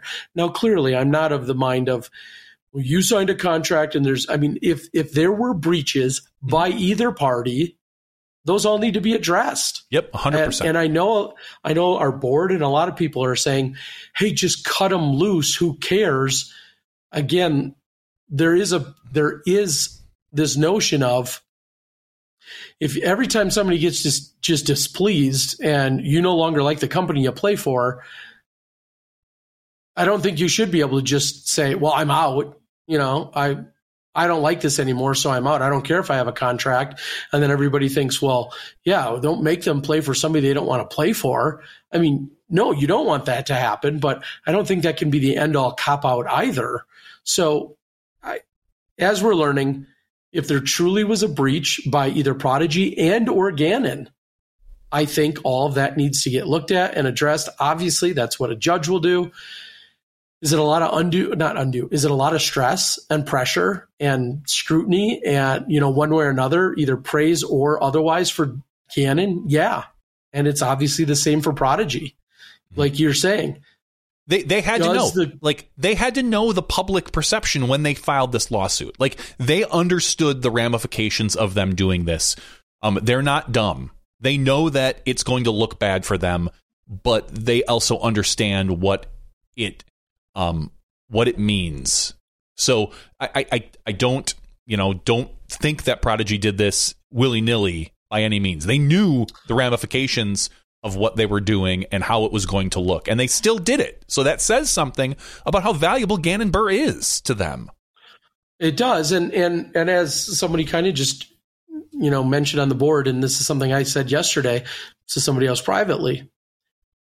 If Gannon doesn't have the year he has last year, is he is he as frustrated? Is he sought after? Is somebody else offering to throw money at him? Mm-hmm. And and does Gannon oh, you know, does does the grass look greener on the other side? And is this an issue? Because obviously, the other answer for a lot of people, understandably, has said, "Hey, you didn't like it. You didn't like where things are. Things weren't perfect. They rectified it. They didn't. Whatever. Finish out your year. Finish out your contract. There's going to be money waiting for you a year later." And I think that's obviously that is a very valid thing for people to say as well. That's there's a I mean, 90, that's one that's one way. There's a 95 to 99% chance that's that would be the case. If Gannon finished out his contract, money is waiting. There's there is a pot of gold at the end of this rainbow. But sure. You also don't 17, know you also don't know what's well, going to happen this year. He could twist a knee.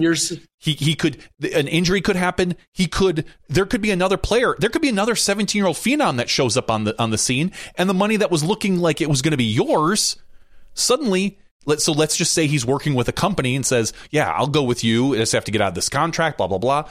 Suddenly next year that money's not there because they look at somebody else and go, "Oh, we reallocated that to this person. Sorry, now we can give you this, or maybe they don't give him anything. He has to go to somewhere else. I, I, I, there is a contract for Gannon Buhr somewhere. Someone will pick him up, but I can understand, and and I think it's true. He he he saw the dollar signs. That's that, and and whether or not his relationship with Prodigy was good or the communication or whatever he wanted, whether he was frustrated, I don't know. I can't say that for either way. Maybe he wasn't happy with whatever his dealings with his sponsor was, and so whatever. But I truly do think that he he sees a chance to probably maybe ten time his current salary, and that's pretty significant. Um, to to to step in and um try to make something happen. Like I, I can't blame him. I want everyone to look out for themselves, but it, it's it's tough. Like it, it's tough. I, I can understand Prodigy's perspective. I can understand Gannon's perspective on both sides. It's it's very it's very difficult.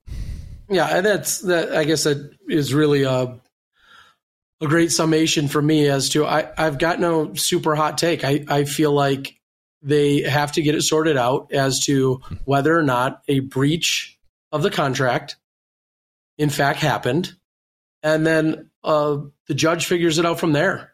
That that's my ultimate take, mm-hmm. because we do have contracts, and uh, it, it, may feel icky that, so to speak, that he it's come to this stage and that it's come to this, but it also does speak volumes about where we are as a sport and prodigy or otherwise. Mm-hmm that some people are going to take some of this stuff a little bit more seriously and just in general, like mm-hmm. our contracts, our players, what it means to them.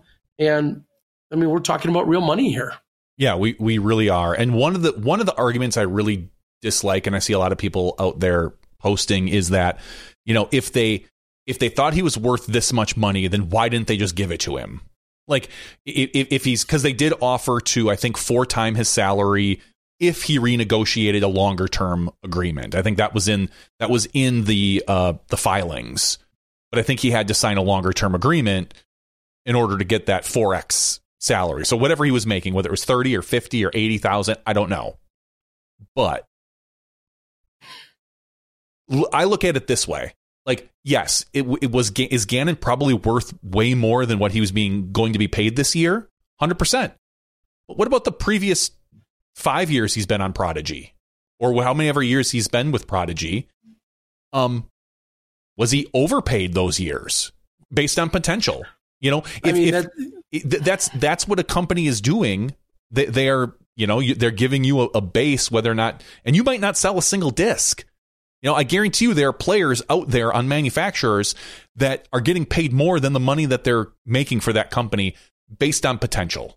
And so if if you look at it and say for 2 to 3 or 4 years someone was getting paid more than what they were worth and suddenly they're worth now they're worth more than they're getting paid I mean I mean, it's tough. the ultimate. That's the whole point it's of so right tough. of a contract and of yeah. of a calculated gam- gamble or risk that mm-hmm. every sponsorship entails. I mean, yeah. look at uh, who was it just a couple weeks ago talking to Holyn Handley. She she agreed to a one year deal with Discraft, and um, she didn't want to get into a multi year deal because she's thinking that she's going to have a, a banger of a year and she wants to have more leverage and negotiating power to come for the following year as opposed to somebody else that signs for two or three years.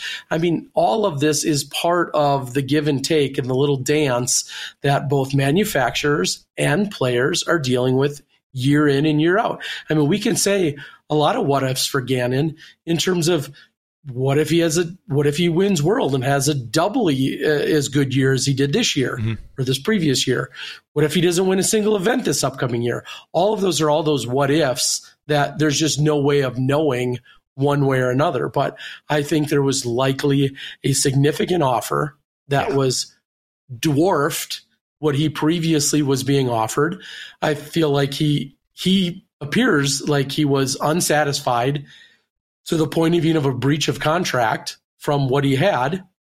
And now he's saying, yeah, I, I, I'm ready to, to sign off and get out of here. We'll see how it shakes out. I mean, yeah, I'm, I'm interested just from a, uh, a 10,000 foot view to see how this plays out in if it ever even makes it to a court, if they settle out of court. Um, I, I think odds are it probably won't make it to a court. I think they'll probably find a way to s- settle privately. Um,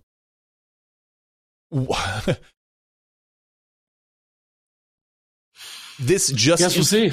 Yeah, this just enforces, I think, what, what I said to Holyn or what we said to Holyn that every, I think at this point, every single contract, multi year contract, we're going to see buyout options in now. Gannon's didn't have it for sure, and and, and I think from this point forward, you are going. It, it almost in, it's almost a requirement now because or a renegotiation or however that's phrased you know if if you know like again if Simon's 10 year agreement now with MVP at, at, a million a year in three years looks really bad, maybe they've got a buyout option. I would hope so. Or if Simon suddenly is worth 10 times and somebody wants to pay Simon 5 million a year for the next 10 years, you know, that's, I, I would hope there's a buyout option there. Now, I, those those those may be uh, pie in the sky type things, but five years ago, no, if you told, not. if five they years already ago, happened. What? Wait, uh, what? I have on good authority. Yeah. That someone who has, uh, I'm going to go ahead and say two, at least two people who have moved sponsorships in the last couple of years mm-hmm. have both had buyout clauses within their contract that the new sponsor then absorbed. Mm-hmm. And so, just as you're saying, they're they're there. Sure. Will they? Be, they'll probably become more common, more yeah, ironclad. That's, that's what I'm more saying. laid out. But they're they're already no, I, there. I, I was saying that makes perfect pie, sense. More pie in the sky that like Simon's going to be worth five million in three years. But then again, I said if you'd have asked us five years ago how much is any player worth for an individual year, there's no way I would have answered a million dollars a year for any player. And now we see three. Sure. So, and you know that's just the way it works. So again, 10,000 foot view from a media perspective and an interest perspective. I am curious to see how this goes. Like I said, probably settled out of court. Probably nothing will, everything will be NDA'd, similar to Ricky's discussion with Innova this past year, where we know that something happened out of court, uh, but it all went away and everybody's quiet about it. And I believe Ricky even has said publicly that he can't say anything about it. So, yeah, that that's I think that's where we're going to end up with this as well. I'm just curious how long it's going to take because until then you have arguably an unhappy player throwing a company's discs that they don't want probably want to throw. Yeah, but I mean, let's at the end of the day though, Gannon as a competitor, well, he's still going to compete. Difficult. Yeah, that's what yeah. I'm going to say. As a competitor, he still wants to win. Oh, and yeah. he, he may not he may not love an obligation that he has to fulfill, but he's here in Vegas, not mm-hmm. legally in the casinos, but he's here in Vegas, um, and he wants to win. So mm-hmm. you may love or hate, you know, the tools in which you're using, but if those tools propel you to victory or those tools are just that a tool to go on and win, that's what he's going to have to really focus in on and dial in on for the time being until this gets sorted out in whatever capacity that it's going to get sorted out in. So, yeah, I'm curious. That's what I. I'm, I'm interested to see how this affects Gannon too. If it if it affects him on the course, like he was, you know, he said something about being a five disc challenge this weekend because that's what he had available. Because I don't believe he thought he was going to be throwing uh, Prodigy discs. So this is what he has. I think he literally said, "I'm going to be throwing five discs this weekend," and that's you would hope. You would hope that. I'm sure, and I wouldn't just hope.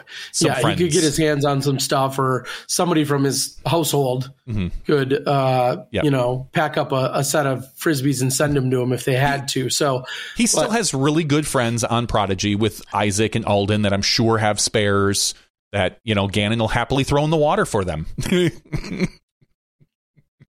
um, so, so, we'll yeah. see how it all shakes out. Uh, I don't, other than maybe some philosophical perspectives. Clearly, as we said, we're not lawyers and or the judge in this scenario, and it will just be interesting to see what comes of it.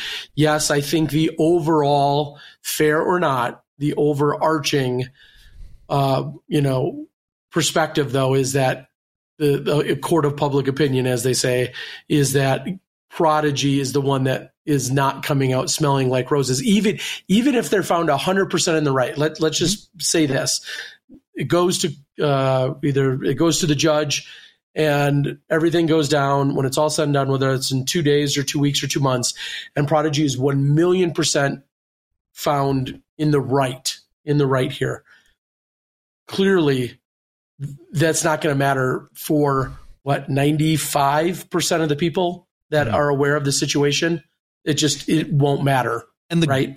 And i guess again prodigy has to know this. They have to have seen this coming. The possible good thing is that we're a microscope. We're a magnifying glass. The people that are talking about this are the people that are in crazy into this sport. You know, a majority, probably 95% of the people that, that throw Prodigy discs don't care about the pro game. Maybe have no sure. idea this is going on. So the fact that, you know, people are saying that this is going to drive them out of business and whatnot, I, I, I don't buy that for a minute. I think that, you know, most people don't pay attention to what's going on like the people who are in our chat, the people who are going to listen to this, the, most of the people on Reddit. Like I, I have a there I, I just have this theory because just today, I've been doing a ton of promotion for Skip Ace over the last two weeks newsletters, podcasts, posts on Reddit, posts on Twitter. Just today, someone was like, Hey, I'm looking to get into a Skip Ace league. And someone was like, Is there a place for fantasy? And he's a Reddit user. And I think what what have you been missing? Like clearly there are people that just don't pay the full attention to things like to, to a lot of things. So I do believe that the people that really really care about this are the most focused and I don't believe that is a majority of your customers. So we'll see.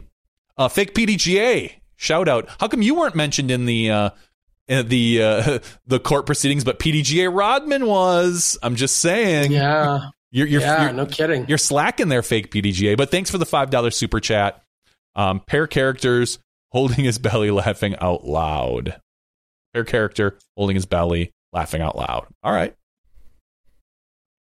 Yeah. Well, we'll uh, yeah, have to see how have to see how that all shakes up. Yeah, the fact that there was a meme that was referenced and within like, the like what the official yeah the official court filing yeah and and like, like, seven diff seven or eight different Reddit comments and commenters were were were were brought up like basically saying that this is you know because of Gannon doing this this is what our per- public perception is it's hurting our company I, I just and I'm if not, you're digging that deep like th- that I feel like is a little bit of a is yeah. is uh a red flag right there. If that's it, like, could you imagine a lawsuit that referenced, I don't know, um, Ticketmaster is getting sued, and somebody's like, but see, like, little Johnny four seven seven seven said he posted on Twitter he's never going to buy another ticket or go to the next Justin Bieber concert.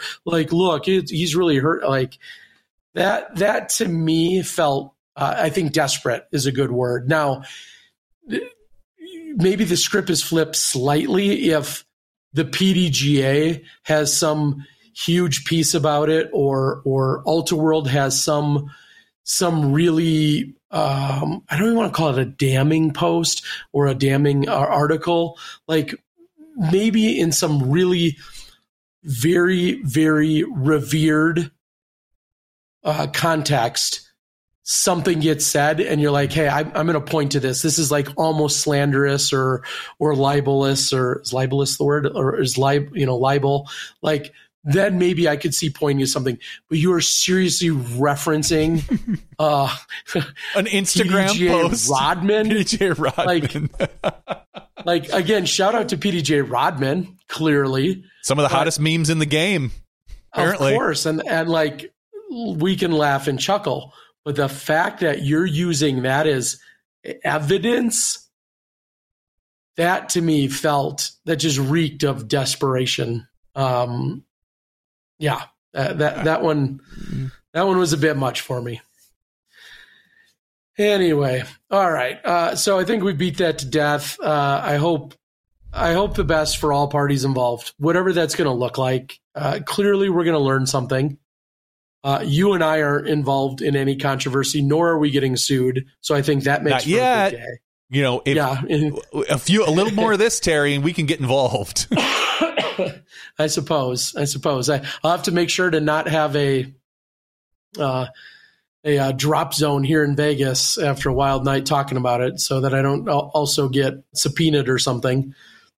But um, yeah, I guess all we can do is wait and see. Uh, you know, Gannon, I'm sure, feels under certain obligations, like you just said, if he's going to continue to essentially adhere to the contract that he feels like he's withdrawn from. Um, that's clearly going to weigh on him in some regard, or even just the conversation. Like, let's be real. How much just us in this 30 minutes can beat this to death? Now, think about every conversation Gannon's having right now online or in person, like it's got to be exhausting mm-hmm. by now. Like no matter where he stands, yeah. no matter how pleased or displeased he is, it's got to be exhausting. And and even if he's not talking about it, he knows everybody else is talking about it. And therefore, people are looking at him differently. And that's all part of being an athlete and being somewhat of a public figure. And I get all of that. And he's a 17 year old. He's not a fragile three year old in a you know, in a, I don't know, whatever. But yeah, this this all has something that's going to wear on him to some degree, uh, one way or another. So uh, I wish the best for him. Let's just hope he can get to the course, wipe it from his head, focus on the rain and the wind, play golf, and yeah. play golf. So All right, um, Terry, real quick, we're going to talk about what used to be the tour preseason opener, the 45th annual Wintertime Open. Um, we're not really seeing that too much anymore. We've got a, a, a, I would say, a more shallow MPO field that we've seen in somewhat in the past, but still some extremely top competitors. And winning this particular event in the MPO field, Mr. Masters player Cale Leiviska. Congratulations, Cale. You took home the Wintertime Open in Open. Um, I know he's going to be diving into Masters here and again this season when it when it fits him because he's age qualified now. Um, following him up in second place is Paul Tall Paul Oman. Um, they they were touring buddies and you know tight friends, so to see them go one two is is pretty fun. Uh, third place was Trevor Crow, tied a huge tie for fourth. Uh, Jason Lawson, Parker Wyke, Cupcake, Jacob Curtis, uh, Chris Pinegar, and Jaden Cesare. And then we'll just round out the top 10 real quick. Luke Sampson, uh, Danny Beauchambeau, I'm sorry, Beauchamp, uh, 10, Beauchambeau, um, Danny Beauchamp, 10th place, Alan Wagner, and Casey White. So those those are your top 10 at the Wintertime Open in MPO. FPO had a very small field, but taking it down was JK. So talk about someone who's not even qualified for Masters, but maybe a little bit past that. So JK wins in Open, shooting a one over par, besting Violet Main by nine strokes. Uh, JK shot a 957, 936, and a 948. So she kind of averaged right about her rating to take this one down. And in God, Terry, we're so old winning an MP or MP40 was Bobby Music. The he's a kid, right? He's still a kid at De La. That's what I think of when I think of Bobby Music. But no, he's playing uh he's playing at uh in the MP40, besting out Chris Shotwell and Patrick Brown. So, ah, yeah, you so mean old. a kid at La Mirada? no, yes, yeah, sorry, uh, La Mirada, not De La, La Mirada. I just I, I, didn't want anyone to get mad out there. Uh, no, no. And coincidentally, I believe last weekend, yeah, he lived across was, the street from La Mirada for, yeah, for, so uh, the weekend before, I believe it was Bobby Music uh, for the Masters at Goat Hill, edging out Cale in Cale's first Masters event, and it was Bobby that edged out Cale. Cale was scared of Bobby, clearly. So Cale ran to open and won that so that Bobby could keep his streak going in uh, at that. So Bobby, I think, has got back to back Masters wins. Cale has a Masters second place, but now an MPO first place here in the early going. So congratulations to them. Uh, Lake Havasu is chiming in on the board. Sometimes people yell at us when we don't give out results and you ran a CT in uh, the middle of nowhere, but um, it looks like uh, the Havasu crew is saying, "How about the sixth annual Lake Havasu?" It looks like they did have some solid players. Uh, Kevin Jones in first, Yuli in second, Graham Russell uh, in third, and Connor Rock. Uh, I got what Graham took four different spots. What are you doing there? Either way, Lake Havasu. Uh, hope you guys had a good event over there as well. So. Yeah, wow. Um, and then, as I just mentioned, if you want more Masters coverage, I just released MP40, the final half of the Samui Swine action. I do still have some Chiang Mai action to uh, at some point edit together as well, but the MP40 action from the Samui Swine is officially released half hour before we did this broad or this podcast. Uh, I got that released as well. And speaking of some MP40s, Steve Rico, who had just reached out to me here during the show a few minutes ago, I believe it was him and Mike Jewell that were running the uh, the winter time this last weekend. So congrats to them on uh, yet another successful event, and they said they're already looking forward to next year. So we'll see how that goes. And Best real quick, real quick, in some PDGA news, um, there were some updated PDGA policies and procedures that maybe is of interest to some people. Um, one of which is the CBD product use policy at PDGA events, um, basically okay. saying that if it's if it complies with all federal, state, and local laws, then competitors who live in or are traveling through the jurisdictions other than where they receive the CBD product are solely responsible for knowing and following all the laws of possession, consumption, and transport of CBD products. But I believe they will be legal. So there's that. And then at PDG events, and then there's some, uh, and also an update to the PDGA sponsorship and advertising policy. This one is relatively long, so if you're interested in it, please go out and look at it. It's under the PDGA documents, under tour documents. Um, this this particular policy, it says, is intended to guide the PDGA and its events in pursuing advertising, sponsorship, and related partnerships. So I I, mm. I wonder if those two policies go hand in hand because there has sure. been there's been a history of the PDGA not necessarily wanting to have sponsorships in the CBD department um, or hemp related products. And I wonder if they kind of thing. Um, there's still some exclusions between hard liquor, weapons, tobacco, gambling, um, social causes, religious interests, um, and then it says CBD products as per the CBD product uses policy as the PDGA and any and all. So go ahead and go ahead and look at that. I think the I'll just say I think the tides are slowly pushing. Yeah, certainly.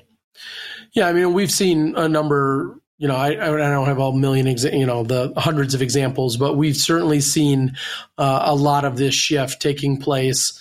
Uh, as you said, the tides are changing, and it, I think having a fluent yet updated policy uh, as to where the line does or doesn't get drawn, and I'm sure everyone will still argue about exactly where that line in the sand is, but they should have some policy at least that discusses where there is a line and where we're at. Uh, I think will continue to shift and evolve along with the, you know, probably the overall sentiment of the country and our, all of us constituents that, you know, play and participate. So, yeah, um, that, that makes perfect sense. Um, I, you know, I somebody asked a little bit earlier about you know what what's going on on the ground, and I, I honestly I don't know too much yet. I think I'm gonna, you know, obviously our timing is what it is. I think I'll have a lot more insights as to what's going on come tomorrow. Uh, not only do we have the press conference, but the, kind of the first big day out there at the LVC. Um, I, I, think a lot of people will be getting their practice in that unless they already did so because it's going to be so windy. Uh, I think GK Pro Skins is now going to be a ticketed event that is taking place tomorrow as well. And I think that's going to be part of the new format moving forward is I think every Wednesday uh, prior to an event or the day before an event starts, which might be a Thursday, is when you're going to see the opportunity for the GK Pro skins in a ticketed, on site ticketed capacity. And I think that's going to be the case tomorrow as well for uh, people out there. In fact, I know there's been consideration for some of the press conferences moving forward this year that I think some of the press conferences might get moved up earlier in the day so that mm. uh, there's a potential for less conflict with uh, some of the skins participants in the afternoons. Uh, that's at least what I was told today. We'll see when that may or may not start, but at least for tomorrow, I believe it's two o'clock local time here to Vegas when the press conference takes place. But in the future, there may be some of that shifting. Uh, and real quick, especially since we're just a, uh, a week or two away from being there, big shout out to one of the first ever touring professionals in the world in, in terms of disc golf, and that's Dan Ginley. Looks like he's celebrating his birthday today, and another uh, incredible asset to our sport and just all around amazing human. Uh, Lauren Lakeberg celebrates a birthday today, so. Uh, happy birthday to them. Happy birthday to everyone else whose birthday it is. But uh, a couple of those people that I know a little bit more closely, happy birthday specifically to them. And our, our very own Gary to the O and Dynamite are uh, right right here in the uh, the upcoming days celebrating birthdays as well. So happy birthday to Dynamite and happy birthday to Gary to the O, two people that we consider near and dear friends that have been along for this wild, wild disc golf and disc golf media journey of ours. So thought I'd get those out there. Uh, Johnny, for the most part, that's about all I got for now. I'm, I'm believe it or not, I'm trying to still conserve my voice. Uh, this is the most talking I've done since the probably, uh, probably the All Star this weekend. But uh, yeah, it's been kind of interesting. And real quick, I will say thank you. It, it, was it was in fact the Disc Golf Pro Tours idea to have me stand down on Saturday afternoon maybe they just got enough complaints about how I sounded. I don't know, but uh, it was their idea to have me stand down Saturday afternoon, and they actually gave me that opportunity on Sunday afternoon uh, to not call the shots in the MPO shows. And so I do appreciate that generous offering as you so I didn't take him up on it Sunday. I did feel much better from Saturday into Sunday. And uh, this week, obviously, I won't be talking nearly as much being a sideline guy and, and just doing the press conference. But I, I feel good. I feel like I'm on the mend. It's just a matter of my voice catching up with how I feel. So thank you. As I said to somebody the other day, I, I could go a year and have like maybe one or two cups of tea. Uh, last at last count, when I left Dayton Val's, I was at like 26 cups of tea uh, throughout the weekend. And apparently you can't drink too much of it. So that's good. It wasn't caffeinated. But uh, I'm on steroids. I've got all the stuff, prescription and otherwise. I've got uh, the tea, the honey, the lemon. Uh, I've I appreciate everyone that's reached out and was very, very concerned for me. I, I do genuinely appreciate it. And doing my best to get on board. Uh, the other quick thing that I won't get to take full advantage of, and some saw my Instagram, it was a little bit of a cluster F dealing with getting a rental car. Uh, and you know me, like yourself, Johnny, not a car guy. But there is something cool about when they did pull up my car. I got a brand new, presumably 2023, I would assume, uh, Dodge Charger, which you you know me and my vroom vroom vrooming, uh, but it had three miles on it. Like a car that has three miles. Like there's still stickers on the on the wheels. Uh, there's no license plates. Uh, they're applied for, of course, you know, and everything else. Uh, but there is something kind of cool about having. The downside is when I return the car, if there's a single scratch, they're going to know it for sure it came from me. I won't be able to uh, to BS my way out of that one with the rental car company. But uh, there is something, and, and I don't even care that it's a Dodge Charger, so to speak. Just the fact that I've got a car that only has three miles on it uh, is kind of cool. Not that I'm going to do a ton of driving this week, but it is kind of cool to have a uh, a brand new car uh, as well. So. Time to go uh, whip some donuts around. Is that is that what they do? Donuts? That what believe, it's called? I believe so. I believe that's what you do. You you you do donuts. Uh, I just want you yeah. to stand outside all weekend with your mouth open, take that rain in, soak the throat, kind of just uh, you know. I just want to see Terry in the background, this you know, the Homer Simpson, like his mouth open, just uh, all over Terry. Yeah, um, I mean, is I'll just pour the the tea uh, the tea in there as well. Get it all ready. They call it throat coat. Is the is the type of tea that it is. I'm, I'm looking over to the pack that I bought, but anyway, um, my my my Dodge Charger is red. Yep. Um, and if you're interested in a little bit more media, this weekend is the debut of the pregame, halftime, mm. and postgame shows with a few faces that some of you may or may not know. Um, I know there is, uh, I believe Liz Lopez will be contributing, who yep. is an old school touring pro. she used to tour with Emac and Paige Pierce back in the day, yep. in the in the in the mid aughts. Uh, there's a gentleman, I believe, by the name of Andre Robinson, and I, I don't know if that's been announced yet, but I'm going to announce it. So if it doesn't happen now, we'll see, maybe he got he get fired. But a younger guy who I, I guess isn't 100 percent familiar with the sport, but you know, just uh, trying stuff out. So we'll see what we'll see how it goes this weekend. So tune in to the pregame. I think there might be one other person on that show. I'm not sure who it is. You're going to see a kind of a rotating cast come in a little bit on the pregame and um, hype show, so to speak. Pregame, mid roll, and postgame show, whatever you want to call it. But tune into that, and also go out to the Disc Golf Network's YouTube page. I know they released a uh, a little mini documentary on Luke Sampson so mm. go go check that out. I, I, hear really good things about it.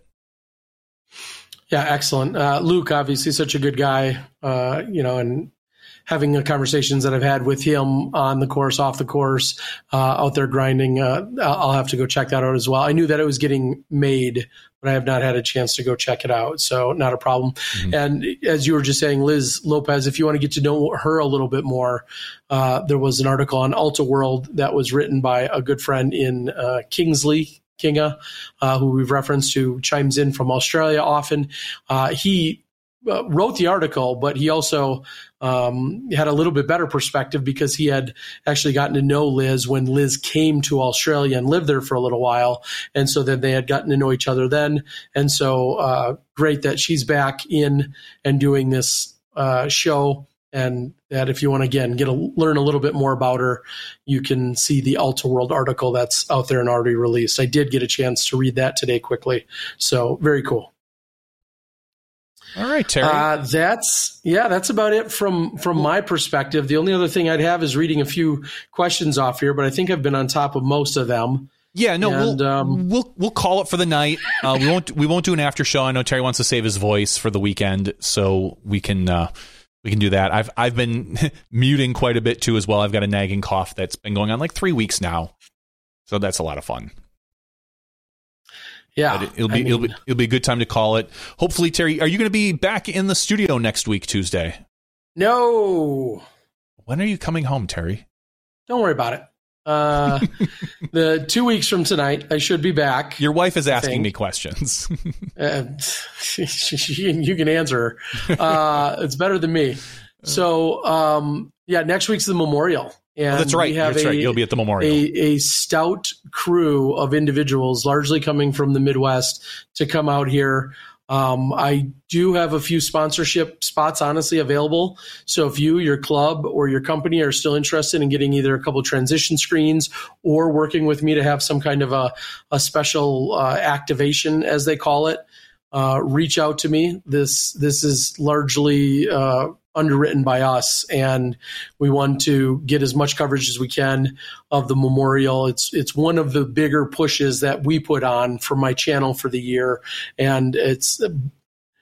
I'm not going to say 10 times the cost of any other event that I work on, but it's definitely significantly way more expensive. So, uh, I know it's kind of off the beaten path in terms of not being a, an NT or an elite series or a pro tour or silver series or any of those other distinctions right now, but a lot of you also have come to expect and love coverage from the memorial. So we're hoping to do it pretty big and spread the love around with a couple different divisions next week. So uh, that that's one of my final plugs. That uh, if you want to support it or you want to become a Patreon member or get some advertising within it, it should get some good eyeballs. So that's where I'll be next week, next Tuesday, still at the memorial, and then I'll come home for a few days. Okay, see how that works. Fine, we'll we'll have to wait. So, yeah. All right, guys. Well, I'm going to uh, call it here for the sake of Johnny and I. Thank you. Uh, appreciate everyone's patience and and loyalties and tuning in. Uh, however, you've dealt with Johnny, uh, God bless you, and uh, I, I, hope I hope everything's been as exciting and as good as I've as I've been hearing. But uh, hopefully, once things settle down, I'll have a little more in depth uh, sharing and opportunity to talk to you guys about the scene in Thailand, about the scene in Cambodia and Malaysia, and some of the other things that are going on in Asia and uh, the exciting things that are taking place with disc golf that I've been learning and experiencing. And uh, I'm excited to share more of that with you guys uh, here uh, once things calm down a little bit. But disc golf's growing everywhere, and I'm I'm so honored and pleasure, you know, have such a pleasure of touring around to be able to experience it, even if that means occasionally missing out on a Tuesday night or being in some other hemisphere. So. Thank you, thank you so much to all our loyal fans and supporters. I did we we did get three or four return to senders on the uh, Patreon discs. Otherwise, hundreds of other people have received yours. Uh, just today, though, even though these were sent out a couple weeks ago, just today I received a return to sender uh, from some unfortunate Patreon subscriber that must not have given us their new address. So uh, I'll reach out once I get it all figured out, or reach out who those people were. I want to make sure that we turn around uh, and and spend the other six or seven bucks to get it out to the right address. You got a couple discs coming your way, so thank you for everyone's patience in that. But you should have some brand new Patreon signed Patreon discs. Um, hundreds were sent out, so we very much appreciate you guys. All right, I'm going to call it Johnny. Episode 443. I'm Terry Miller, the disc golf guy live action back at you guys again, coming to you from Las Vegas. If you want the spicy stuff, stay tuned on my socials. But until then, uh, we'll see you next week. You step inside the Smashbox. Thank you to our $2 and above patrons. Your name is listed below in the credits. If you are interested in being listed as a producer in the Smashbox TV credits and supporting this and other fine podcasts, please visit patreon.com slash smashboxtv.